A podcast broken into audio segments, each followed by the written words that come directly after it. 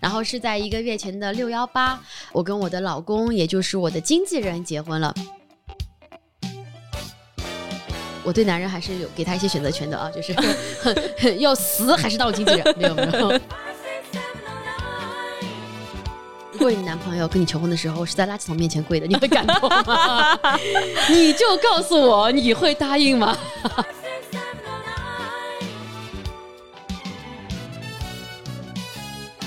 ？Hello，大家好，今天是诺拉 A 梦非常特别的一期啊。我们呢，呃，今天也是经历了一些想法，其实就是因为找不到嘉宾了。然后我跟大家来聊一聊我自己个人的一个生活。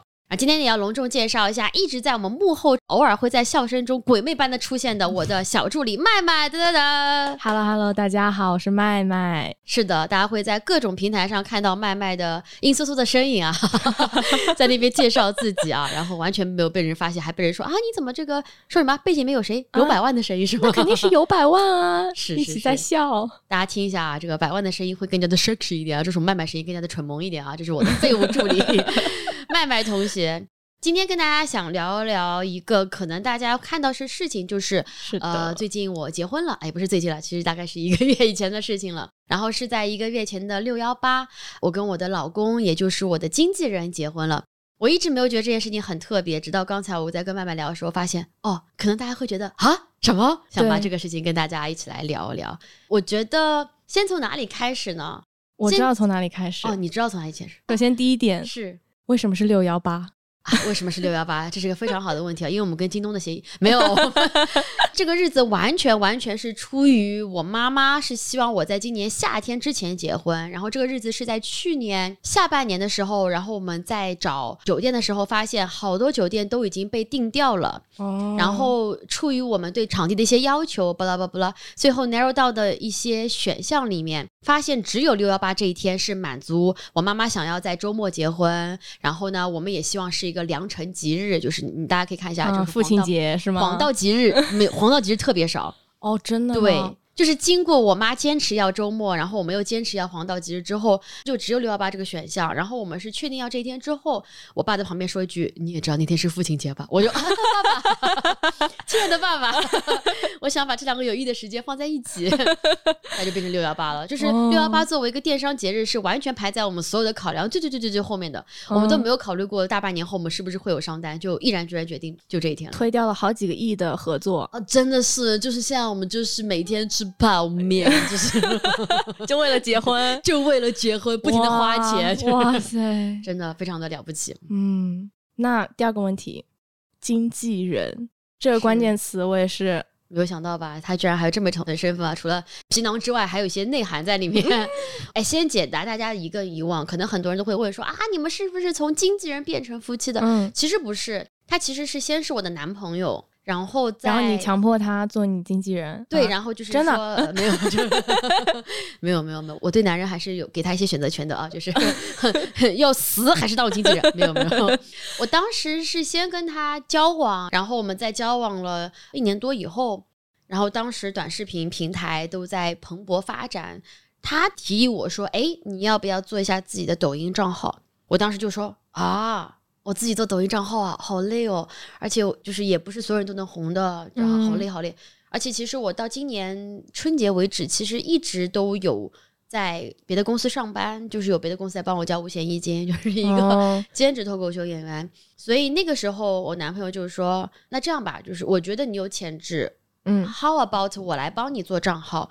你要做事情就是跟以前所有的时间一样，就是演出，然后开心做喜剧。我呢会帮你去拍视频，会帮你剪视频，会帮你运营这个账号。我们来看看说到底会不会有一些起色。所以当时是出于一种非常佛系的心态，然后他就先帮我做了一下账号，然后我们也没想过说我们要多久剖一条，因为他也是零经验，我也是零经验。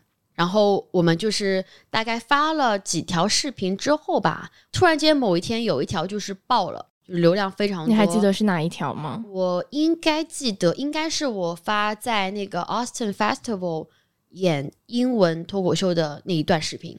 就我报那条是脱口秀的视频，而不是我互动的视频，而且那条是英文的。然后那条视频报了之后，我记得就是有一天突然间请过来，然后就收到他给我短信，他说：“你看一下我们的账号，我们现在好像五万粉丝了。”哇！然后那次就觉得啊。天哪，就觉得很神奇，因为那时候的五万粉丝，在我现在看就是好像是几百万一样，是一个完全没有想到过的一个数字。哇，那他当时跟你说他要帮你，等于是让你去做 creative 的部分，然后他来 handle 其他一切，所以他直接就是全职的了。很多人都知道，他原来是做 Airbnb 的，他本本来就是一个自由，哎，大家打个引号，自由职业者啊。本来上班时间也很清闲啊。然后我认识他的时候，他也是在做脱口秀，是我主持了他第一场上中文脱口秀的开放麦，所以他当时就是一半在做脱口秀，然后一半在做 Airbnb，然后他还有很多兼职，比如他还真的是一个模特儿。手模 是吗？他每次上台都这么介绍。他其实真的是帮很多商铺、淘宝嗯店铺做过模特儿，对他就是那种打版模特儿，就是你们在淘宝上看到的那些上身图，嗯，嗯，现在还能搜到吗？我都不知道，我也只看过几张模特图啊、嗯，然后我就嘲笑他半天，就不给我看了，嗯，所以他当时也是一个处于一个非常。自由职业非常灵活上班的时间的一个一个过程，我觉得这也是为什么他可能会比我其实更早的知道短视频，因为嗯，他应该比我更早开始刷短视频平台，并且去 figure out 说哇，上面有很多账号都火了，然后他们也许有一些什么样的特性，然后这特性也许是跟喜剧有关的，然后嗯我也许能够在这个当中找到一条我自己的市场。那我们来聊一下你们初识的时候吧。你们俩是怎么相遇的？然后怎么就在一起了呢？初识的时候就是他讲开放麦呀，嗯嗯，他讲开放麦，然后他在那次开放麦上认识了我，然后当天的话，他是说他想要问问这个可爱的小姐姐一些问题，然后他就跟着我去到地铁的方向，然后他就上来问我说能不能加个微信，然后我就很害怕地看他说我不坐地铁，然后我就走了，然后我就你没有加他微信？没有，因为我当时我有点忘了，但是我当时其实没有在这个脱口秀圈子里面想说我要去交很多的朋友。嗯，我那时候性格有一点点不太善社交，嗯，我更多的是我要报名，然后我要演出，然后如果大家有一个非常大范围的 social 的话，我就会参加。而且当时可能我也有一些警惕心吧，因为他当时长得很油腻，也没有啦，就是没有吗？他当时不是个帅哥没有，我记得很清楚，他他那天穿的是上下一套 match 的一套牛仔衣、牛仔裤然后头发是梳了一个大背头。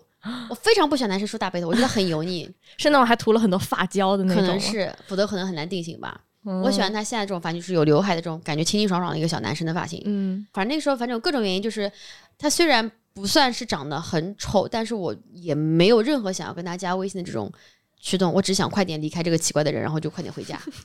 那后来呢？后来怎么突然后来我们在转机？无数的开放麦上认识，呃，不见到，哦，因为他去了很多开放麦练习，然后那段时间也是我刚开始做中脱口秀，所以我也是有机会我就去练。嗯然后我去了很多 open mic，然后都见到他。有些时候会有人组织大家一起玩，反正是多人的时候，其实我是愿意去留下来，因为我也单身嘛，对，就我也不在意跟大家就是花点时间一起去社交，我只是不是很习惯问啊问这样子。然后可能在很多人的社交的过程当中，我发现他应该是感觉挺善良的人，而且他之后应该是把这个油腻给洗干净了吧，就是感觉他。反正我什么时候的事情啊？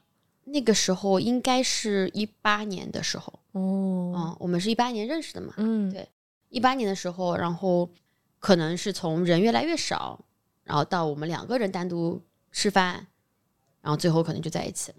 怎么在一起的？太早之前了，真的是完全完，全忘记。我我一直在让他回忆，因为我想他回忆出来的版本是，因为我不敢美化自己的回忆。要我美化的话，我的版本就是他那边就是突然间有一天，就是可能带我去吃了一个饭，或者是带我去了一个酒吧，然后跟我讲说他喜欢喝，他说根本就没有这种事情，所以我现在就不太确定哪是真的哪是假的。但是我感觉上肯定是，嗯，因为如果我答应跟他文完文出去的话，至少是有好感嘛，因为我们没有一个节点是他跪下来跟我讲说做我女朋友吧 的样子，天哪，那这种就是是很自然而然的。应该是挺自然而然的。那求婚呢？Oh my god，求婚真的是求婚，我打算写成十个专场，然后专门吐槽这么一个求婚的事情啊！啊，朋友们，真的是男人这个人啊，真的是如果他让你做他女朋友的时候没有跪下来，真的，我真的那他求婚的时候总该跪下来了吧？他求婚的时候跪了，但是麦麦如果你男朋友跟你求婚的时候是在垃圾桶面前跪的，你会感动吗？你就告诉我，你会答应吗？嗯，我要思考一下。你会想说垃圾要分类，你也给我进垃圾分类。哇，我这这个求婚的故事真的是那个血泪交加。嗯，其实我们可能在某个阶段就大概知道说我们可能会想要结婚，嗯所以的确也没有一个他可能在聊天当中提起说，呃，愿不愿意嫁给我这样的阶段，没有这个 moment。嗯但是当我们可能决定说我们想要一起组建这个家庭之后，我跟他讲过，我说我是个非常注重仪式感的人，所以我希望他能够给我一个有仪式感的求婚。嗯，然后他立刻答应，好害怕从头到尾都没有做过，比如说生日，其实我们从来没有过一个非常仪式感的一个生日的一个庆祝。嗯但是我之前就是我自己都会给自己一个 birthday party，比如说去年的生日，我就是给自己办了一个 party。嗯当然我老公做了很多事情，是因为那天 party 上我可能没时间招待大家，我老公就是帮我去招待大家也好，或者是帮我去善后也好，那天还是做了很多工作的。But anyways，我只想讲说我是一个非常注重仪式感的人。然后我老公就一直会说啊，答我答应你，我答应你，我答应你。然后答应了大概半年以后，眼看着就要领证了，嗯我当时就非常非常的紧张。我说你这个 surprise 就是通常如果是在讲脱口秀的话，嗯如果你前面这个故事越无聊，你的反转必须得越大，这样才能够引发足够 worth it 的这么一个笑声嘛。嗯然后我就说过去挺久了，再过一周就要领证了，你怎么搞？我甚至跟他讲说，我要不要把某些特别擅长策划的朋友的微信推给你，当做我不知道，让他们帮你搞。他说没关系，我自己搞定，我自己搞定。当然，我后来发现他的声音是越来越弱，就变成没关系的，变成可以的，相信我，就是 声音越来越轻。然后我当时也非常非常的害怕，嗯然后就直接到了可能三天前这样子，三天前，然后我记得非常清楚，那天是一个特别的一个天气象的一个日子。然后我们照常就是有的时候我们会说啊，我们去一起扔个垃圾，然后顺便散个步，这是我们有嗯段时间养成的一个、一个习惯。然后那天他就说我们一起扔垃圾，我说好的，然后就穿着扔垃圾的衣服，which is 就是家居服，然后 我们就出去扔完垃圾之后，然后我们在外面稍微走了一圈，然后走回来之后，进小区之后，经过垃圾桶之后，他突然间就转到我面前，突然间抓着我的手，突然间就跪下来了。我当时就有一些不祥的预感，就是怎么说呢，就是幸福感和不祥的预感是同时冲上我的脑门的。嗯然后他就跪了下来，然后他还讲了一长段话。长段话其实具体内容不记得，但是我挺感动的，是因为，嗯，我老公真的不是一个很善言辞的人。嗯我每次跟他讲说夸夸我，他都会说一些很类似的话。然后，但是他那天讲了非常一长段话，可能意思就是他有非常多的一些想法想对我说，包括他对我的一些感受，以及跟我相处一些感受。然后巴拉巴拉巴拉，然后最后就是说你愿意嫁给我吗？这样子。嗯我记得我在中途我就哭得不成样子了，就一半是觉得很幸福很感动，一半就是觉得完了完了完了完了，不想的预感成真了，是那种很委屈、很很不甘，就那个泪水真的是要多丰富有多丰富，然后我都忘了我怎么说了，然后他就说。他就说，就是今天我们就是以血月为证，就那天是个血月，哦是吗？嗯，血月我不知道英文什么，但是 Blood Moon 吗？不知道但是那天在微博上就是说，反正血月是一个什么什么什么什么样的预兆之类之类的。然后他说就是怎么有血月，还有那个就是有我们所有的在这边住的这么一个回忆，以及所有小区里面的野猫作为证人，以及旁边的垃圾桶。旁边垃圾桶和旁边的门卫，就 是。然后就这样说，就是那种感受，我真的很难形容，就是又开心又委屈又生气。嗯，但他录下来了吗？他的两只手抓着我的两只手，请问谁帮我们录？就是 You tell me，是野猫吗？出来一只野猫拿着我的 iPhone 这个几在那边录，我能够理解别人所谓的大脑一片空白什么感受，因为那时候我大脑一片空白，然后我们两个就嗯牵着手，然后上了上楼，然后我们用拍立得还拍那天的照片，然后我们还在那照片上写了那个日期，然后就写了我们俩的名字，然后就是纪念说今天是他求婚成功。然后我大概是都缓了多久，我突然间说：“我说啊，这就是求婚吗？在他走旁边。”他说：“对啊。”你刚感动的都哭了。我说你知道这个泪水背后是什么东西吗？他是不是还很得意？他很得意。他说我我就知道你会哭，没想到你会哭的那么的感动。我就当时就是 就。更想哭了，反正那天就是那天感觉，就是又想哭又想笑，就是非常的 complicated。后来这个求婚就被我抛之脑后了，因为没几天我们就真的去领证了。嗯，然后被再次回忆起来，是因为一段时间之后，然后我们有另外一对很好的朋友，就是明仔跟理查德。嗯，呃，理查德也求婚了，然后明仔就发了一个微博，说理查德怎么瞒着他，然后帮他编了一个商务还是怎么样，然后把他骗到云南一个山上是吗？骗嗯骗到对骗到哪里，然后。还把他的很多好朋友偷偷摸摸的运到那边，然后在他他就是 fake 了一个广告的一个镜头，就是呃明仔要背对着他，然后那个时候当他背过去的时候，然后理查德就是叫出了朋友，然后拿出了钻戒，然后那时候求婚，然后就是反正我看那个视频，我就是一边是为他们感到开心，一边就是为自己感到不开心，然后就是 又是一种你知道悲喜交加的情绪，然后就是然后我就跟宽宽说，我说我说你看人家那个什么什么的。然后宽宽就说：“呃，就是每家人都每家人不同的风格，就是我们的风格就是呃朴实无华。”然后当时就是 不想哭，就大概就这样子吧。反正就是那个时候，我就我跟他我说我说我一定要把这个写成一个段子，因为这件事情真的是很难在我心中。煞费苦心啊，为了真的为了给你创作素材，我都跟他讲了。我就是我开始从跟他讲说，我说我喜欢仪式感，你知道我什么意思吗？后来变成明示，我说我希望我的朋友们能够见证这个瞬间，我想要有个 surprise。到最后，哎，我把那些成功举办过 party 的朋友的那个联系方式推给你，可以吗？就是他都不接受，最后就自己。所以他是一个永远都是默默付出，不太喜欢这种这种仪式的人吗？我觉得他的确没有特别喜欢很强的仪式感，包括他自己生日，他其实也从来没有说我想要一个很夸张的生日。我记得有一年他生日，就他就说，就我们就一起吃顿饭就好了，然后。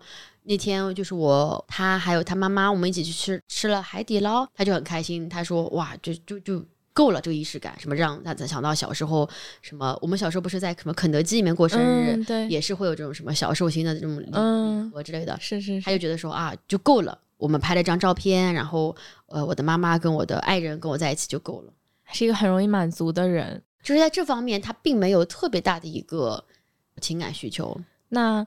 你很需要仪式感，他跟你这方面完全不一样。那我就跟他讲说，我说我们每个人想要的东西不一样。比如说，我最想要的是苹果，但是苹果之外的肉，你可以给我不一样的，你可以给我蔬菜，我也不是很介意。嗯，但是他可能是最喜欢梨，但是嗯，除此之外的话，可能必须要还给他肉之类的。就是我我想跟他表达是，虽然说我们俩在仪式感上的想法是不一样的，嗯，但并不代表说你可以不满足我的这个需求，因为你的别的。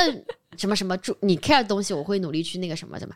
反正我们就因为这个，反正也是经常也不能说吵架吧，就是我就会经常诟病他说在这方面就是很不浪漫，不浪漫，就是非常务实的人。呃，不要美化他，就是很很直，很直，很直，就是不给我任何 surprise，就这样子。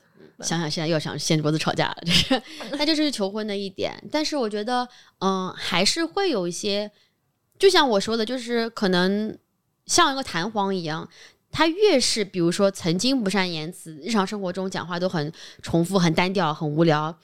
他在那天求婚说的那长段话，以及他在我们婚礼上的誓言，就越能够打动我。因为这样一段话，可能如果是另外一个非常擅长言辞人说出来，可能就会显得很平淡。那个感觉是不一样的。对，是因为他这样子的一个人说出来，我才会觉得说。哦，他可能真的是在这个时候花了点时间这样子。对，哇，那天他的那个他跟你说的誓言，真的，我们台下全部都在哭。然后我我因为还有那个要保管钻戒的那个任务嘛，我就蹲在花屯花童的旁，蹲中，蹲在花童旁边，然后在那流泪。是的，是的，真的很感人。你可以讲讲那天婚礼的感受，因为那天我觉得，如果我需要给任何一个以后可能想办婚礼的妹子一个。Tips 的话，就是你要想好你对婚礼的需求是什么。嗯，比如说我的需求可能就是我希望他做的非常的有仪式感，嗯，然后大家都能觉得他很特别。但是代价就是那天我根本就没有怎么去感受这个婚礼，因为那天婚礼对我来讲的话，就是我换了六套衣服，不停的在换装化妆。新人可能反而没有那么多的，就是新娘，因为新郎他们只有一套衣服，就是一套半的衣服，他就是他没有这么多环节是需要。在化妆室的，但我那天就是我回想一下，就是一直在换衣服、化妆以及跟大家拍照。拍照，我没有特别多 moments，、我甚至没有那么多去感受我之前设计那些环节和那些布景的时间。是。就我后我后来很多是看了那个照片，我发现啊这边还有个小细节啊那边有小细节，就是完全没有发现，都是在照顾别的人。其实结婚的本身你对。可能没有那么多，对。但是那天下大雨，嗯。所以户外的那一场，对，也是一个很神奇的，就是第一次感受到原来婚纱的时候，如果下雨的话，婚纱会重十倍，因为上面都是哦泥、是啊，它还吸水，吸水，而且你那个还拖地那么长，贼震惊！就我走出来的时候，感觉哪怕只有十斤重，回去的时候是二十斤的一个 裙子拎在身上。所以你对那个婚礼还有些什么印象吗？有些什么是我不知道的一些细节吗？或者是你有什么直观的一些感受吗？那天婚礼就是很感人。我就记得，我不知道为什么，嗯，看那个视频，然后里面有你们那个 first look，是，然后你一嘟嘴那一瞬间，我们全桌 Spicy Girls 全哭了，震惊，震惊，真的就是。是你永远都会为美好的爱情流泪，就是不管多少回，真的，真的。我我们其实那天之前都没有想过要 first look，是吗？是那天的时候，很多事情都是冥冥中，我觉得，因为本来我们那天整个的流程是先换下午的一条裙子，然后再换晚上的主纱，嗯，但是临时那个早上对流程的时候，发现说我们的那个下午要先穿一下主纱，拍一下空镜，嗯，因为等到宾客来的时候就没有办法拍空镜了，嗯所以就说啊，你要先穿主纱。然后我记得因为各种各样的原因，然后就说啊，那都穿了主纱了，那那为什么不拍 first look 呢？因为这样就有时间了。然后他们说那好啊，那如果你想要的话，我们帮你拍个 first look。然后宽宽说句什么是 first look，然后就花了大概有十分钟宝贵时间跟他解释什么是 first look，然后就就就拍了这个。我也没想到他会感动，因为他是那种，比如说我跟他讲说我买了套超级好看的衣服，然后我下一次穿给他看的时候，他就会说哦挺好看的。所以我想象中的是他见到我穿婚纱，也就是那种哦好看好看，就嗯仅此而已。嗯但我没有想到的是，也许婚纱的确是在他那么多历史的沉淀下面，的确有一些特别的一些内容吧。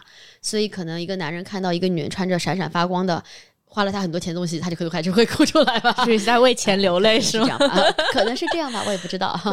是，但是他这么没有仪式感的一个人，他婚礼现场为你跳了一支舞，哎，当着所有人的面，是这个要不要展开讲讲？这个问题非常好，因为大家记住，仪式感是指这个事情当中有两个人的存在啊，那叫做嗯两个人的仪式感。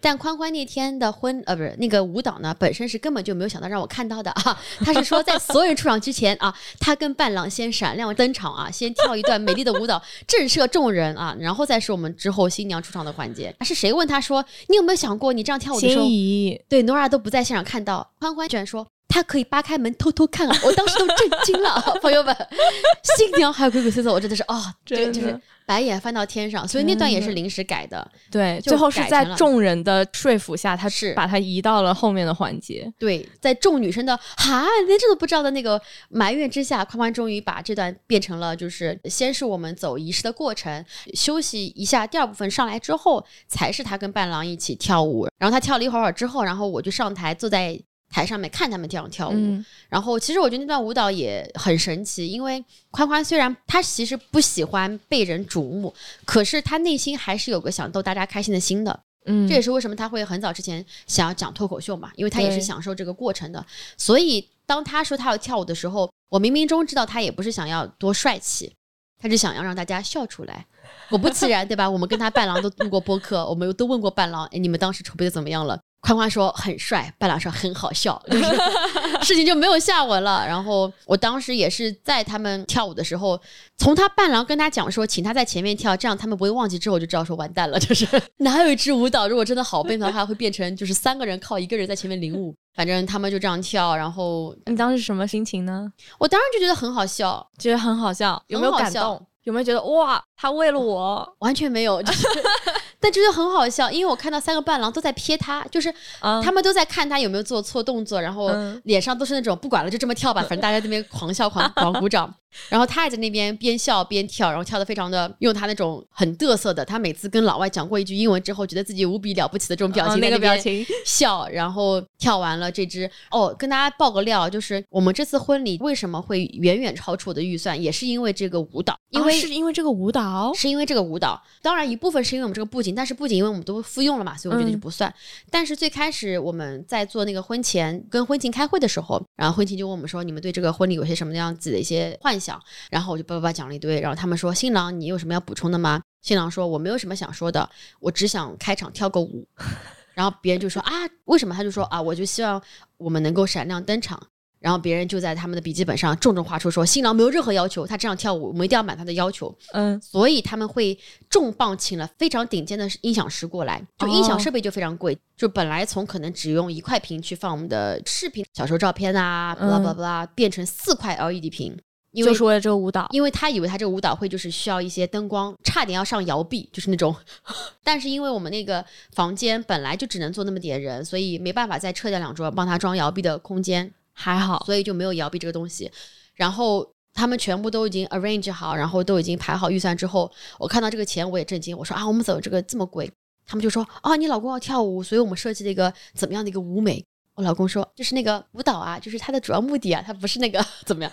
他们说。啊，你不知道怎么怎么样吗？说那个你的舞蹈多少时间？什么？我们其实只安排了三分钟，不知道够不够？我老公说这是三分钟，一分钟就够了。其实三十秒也不是不可以。然后，嗯，然后就是因为我们的设备都已经全部都定好、租好，不啦不啦不啦，所以他最后那个舞蹈是跳了一分半钟，一分半。但是那一分半也不是都跳舞，他前面有些定场 pose 也都算在那里面了。要用上那个屏啊，毕竟要用上屏，要用上所谓的灯光效果，就是可能打一个灯光，就是一个伴郎定点的 pose 加后面的照片，嗯，然后再是一二三加上他四个人这样子。就是因为我们一些无心的一些话语吧，所以整个的一个婚礼就是稍微有些超预算，但是为它的结果是非常之让我满意的，嗯，就是它整个的氛围达到了我想要的氛围，而且。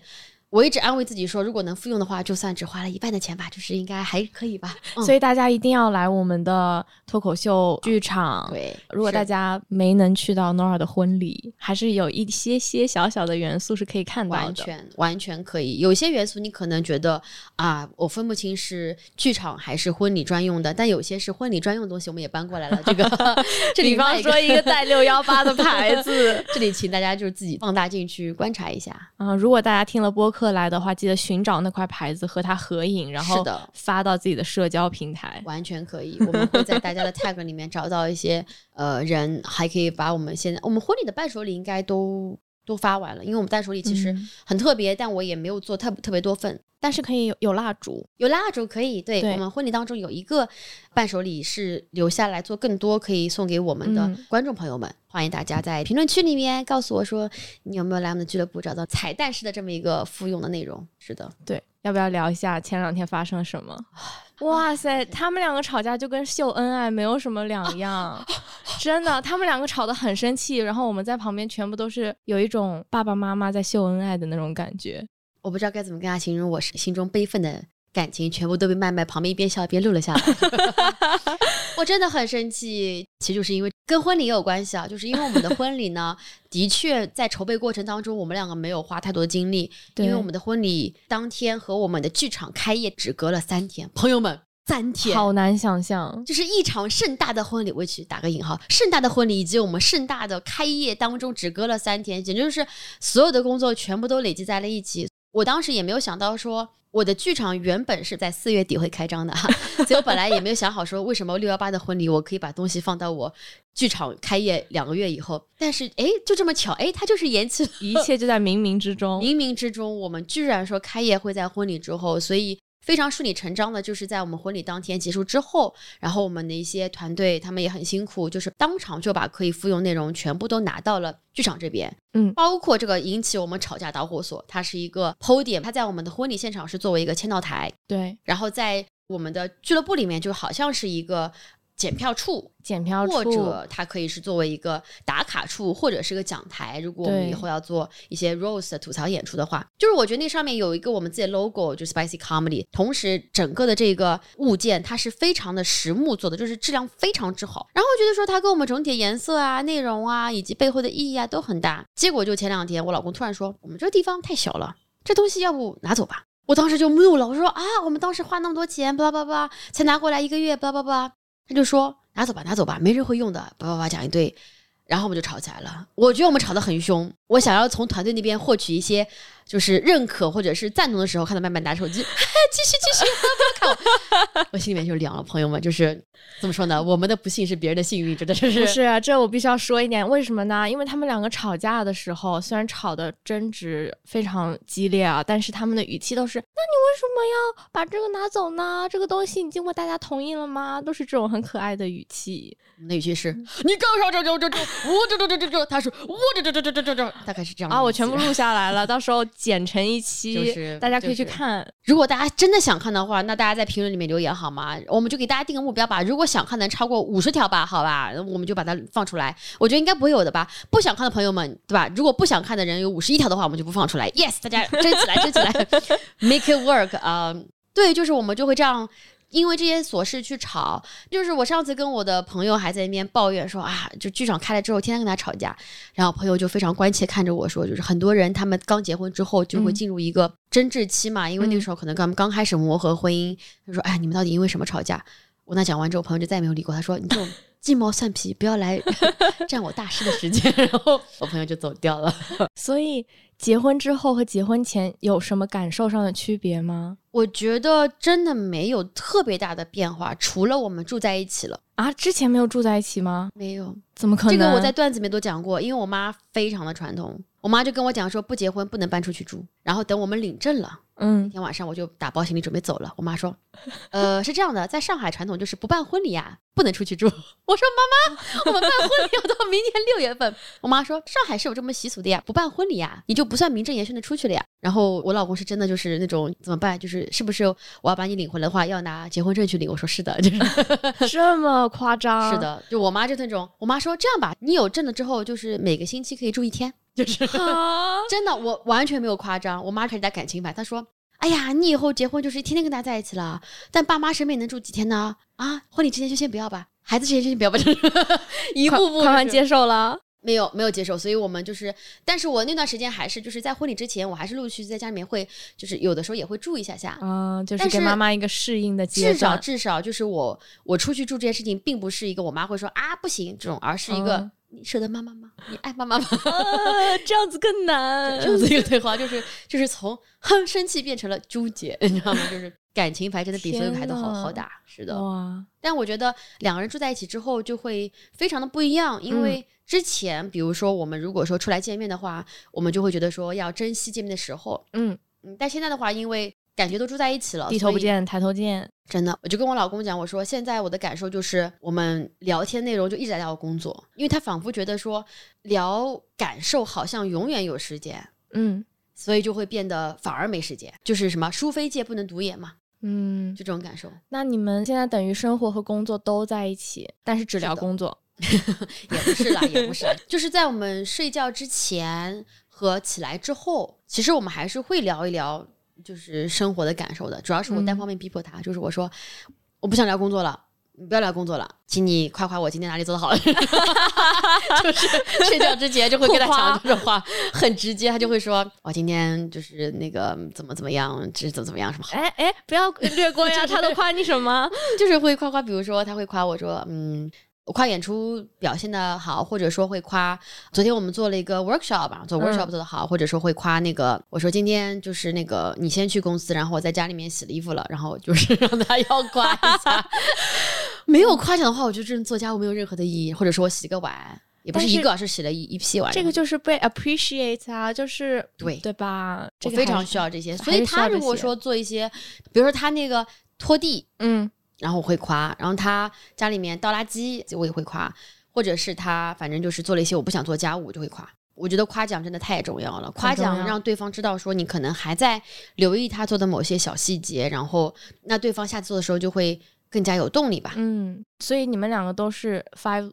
Languages of love 里面被夸这一点，他没有测，因为他 看不懂英文，然后就是 发了这个链接过去，没有任何的反响。我没有让他做那个测试，然后嗯，但是我感觉，首先我觉得 Five Love Languages 它是一直在变的。嗯，我记得我 N 多年前测的是三个非常平均的，就是我的那个 word of affirmation，就是我口头上的赞美，嗯，act of service 就是行动上的帮助，以及 physical touch 好像都是七分，然后还有就是一个六分，就是超平均。但我一直觉得我这个人很明显的偏好就是我需要对方口头赞美我。我觉得现在做可能因为那是 n 多 n 多 n 多年前，至少是七八年前吧，第一次做的时候我感觉。所以我觉得现在应该已经不一样了，而且我觉得，嗯，他的话就是我已经能够 figure out 了。我觉得算命或者是我觉得做心理测试，对我来讲，它有意义的时候，就是在我不知道未来会发生什么，或者说当我不知道该怎么办的时候，我会求助于这些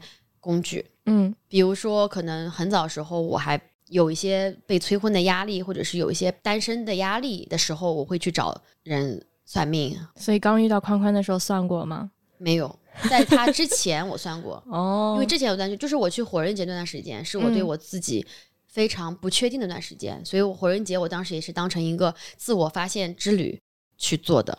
嗯，Burning Man 吗？Burning Man，对，嗯，然后在那个之前的话，我就去做了塔罗牌，就是这件事情我跟宽宽聊过，他就会觉得说很扯，因为。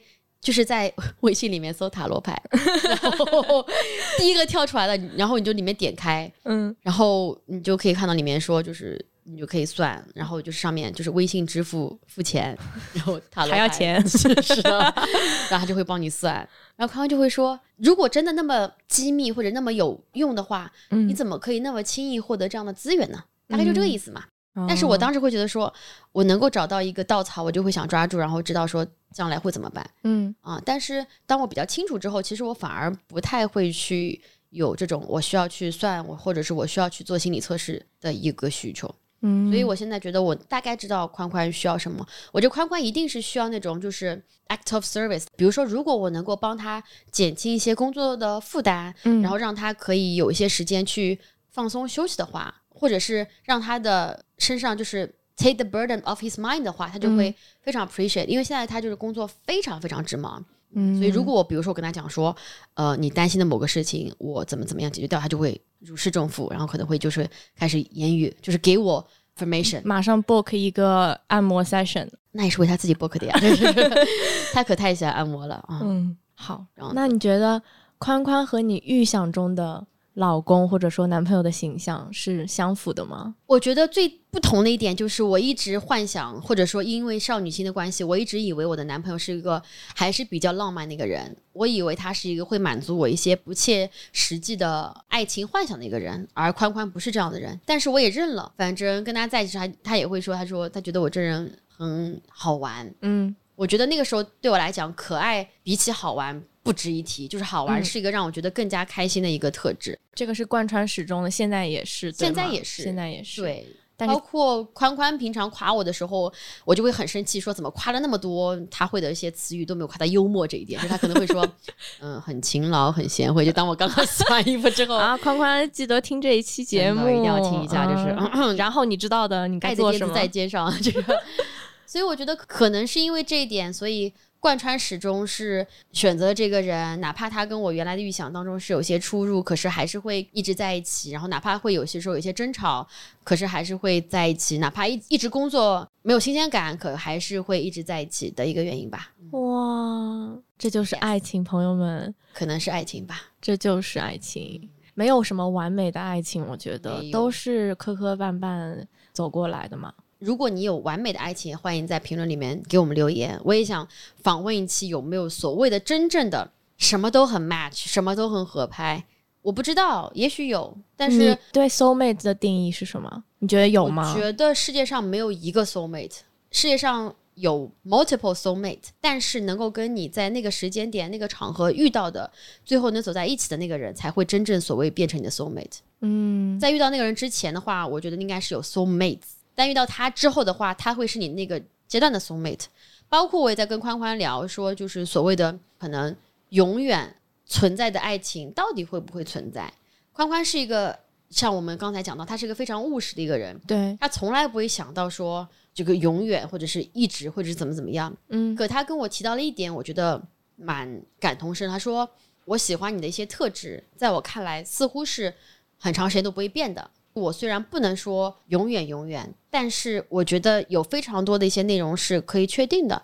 所以又似乎好像永远是一个很大的可能性。嗯，他就这么讲了一些让人很模棱两可，就让我很生气。我说说句永远爱你怎么样了？他说我给你分析一下，就是 永远他都背后有点把我绕进去了。哎，是不是很绕？就是他就会说，他说，他说，我觉得我说的很明确啊。他说，如果有个男人说他会永远爱你，反而才显得很假。哦他如果不假思索说 yes，永远不会变，他觉得首先不变这件事情本身，从他所谓的一个理科男思想就是一个伪命题。嗯，哇，所以聊天的终点是哲学是吗？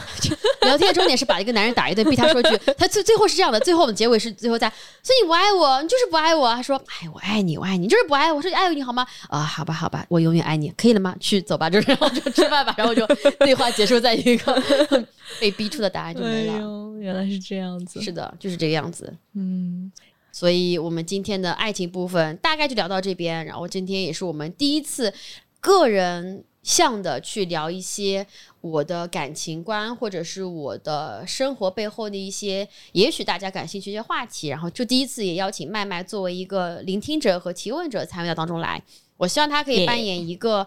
我不知道的一个大家看我的一个角色，所以如果你们有些什么问题的话，也欢迎全部都丢给麦麦，然后他也会全部整理。也许我们下一期就是 Nora 故事向的栏目也会在近期跟大家见面。然后同时，如果大家对麦麦很感兴趣的话，我也可以做一个 reverse interview，、然后让大家了解一下现在男年轻人脑子里面都是什么样的大便，好不好？然后我们就是非常令人感兴趣，就哇，九五后脑中有多少坨这个不为人知的想法，也许你也会感兴趣。But anyways，今天我们的节目大概就到这里啦。麦麦，你还有什么想说的吗？作为第一次正式从背后出现到荧幕之前，嗯，就是想跟大家道一个歉，然后我之前的笑声，希望没有吓到你们。然后不是有百万，大家不要再。然后希望大家多多听诺拉 A 梦。也欢迎大家，如果喜欢的话，可以多听一些，多给我们些留言，让我们知道你在听。然后，如果有一些什么想要听到的一些内容的话，欢迎大家留言。以及，如果大家来剧场的话，也欢迎大家跟我们打招呼，以及跟我们所讲到的婚礼的彩蛋一起打卡。那最后就到这里啦，谢谢大家，下次再见。谢谢，拜拜拜。